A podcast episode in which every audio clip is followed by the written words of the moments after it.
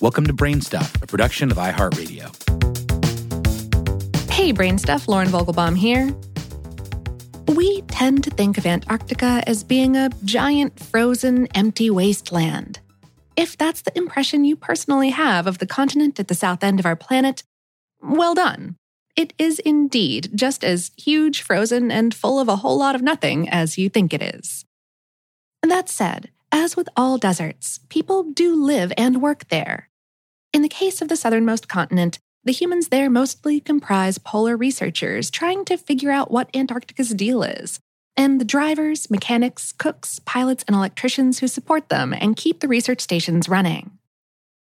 So, what's it like living and working on the most remote place on the planet? There are a few different ways to live and work in Antarctica. The continent is home to 75 individual research stations, and they're run by 30 countries. Of these science bases, 45 are actively operating year round, although most are accessible for only a three month window every year due to weather conditions.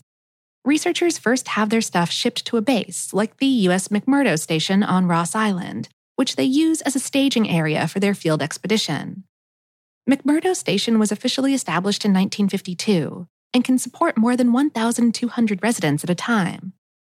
Once team members are ready for the field, they're taken with all of their stuff in a plane and dropped off. Some researchers work on ships, but not all ships are research vessels. During the austral summer, cruise ships regularly depart from Argentina and travel to the tip of the Antarctic Peninsula, which is considered the banana belt of Antarctica. It's much warmer than the rest of the continent and is where virtually all the wildlife hangs out. However, for such a largely lonely place, you're rarely alone there pretty much everybody on Antarctica lives in cramped quarters, either in tents or in dormitories or on ships. We spoke via email with Dr. Nerida Wilson, an invertebrate marine molecular biologist at the Western Australian Museum. She said, It's tough not getting any alone time for many weeks at a time.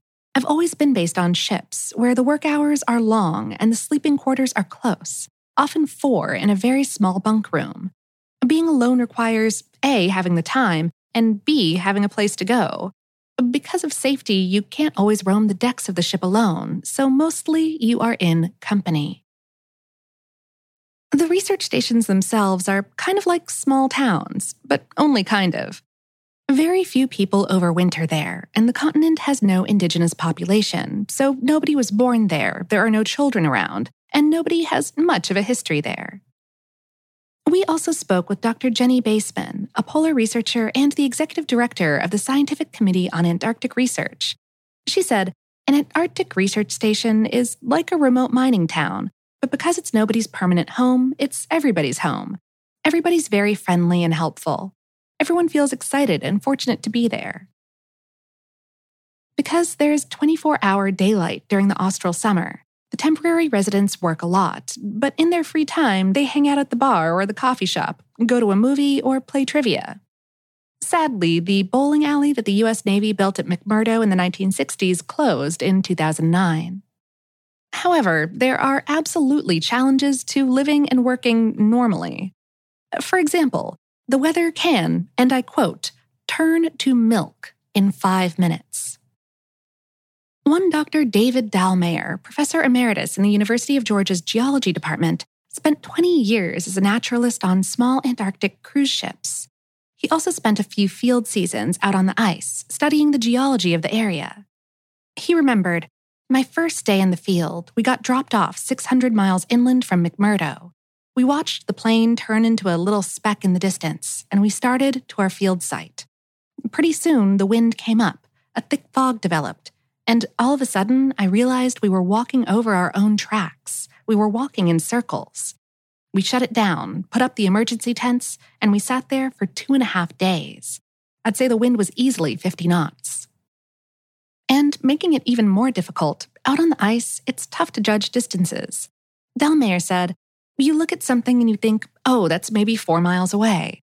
Eight hours later, you're only halfway there. There's no reference for distance out there. All of this is part of why scientists who arrive in Antarctica must undergo survival training. Survival schools teach them skills like how to build shelters out of ice and snow. Perhaps most strangely, though, there are no smells there. With the exception of the other humans you're almost constantly around, almost nothing on Antarctica smells. Throughout most of the continent, there are no plants or animals to stink up the place. Baeseman said, when you're coming back on the plane from McMurdo to New Zealand, about three quarters of the way back, you can start smelling plants. Your sense of smell is so desensitized that the smell of pollen in the air just washes over you. It's incredible.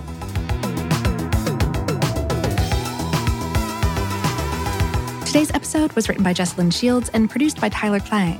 For more on this and lots of other cool topics, visit howstuffworks.com. Brainstuff is a production of iHeartRadio. For more podcasts from iHeartRadio, visit the iHeartRadio app, Apple Podcasts, or wherever you listen to your favorite shows.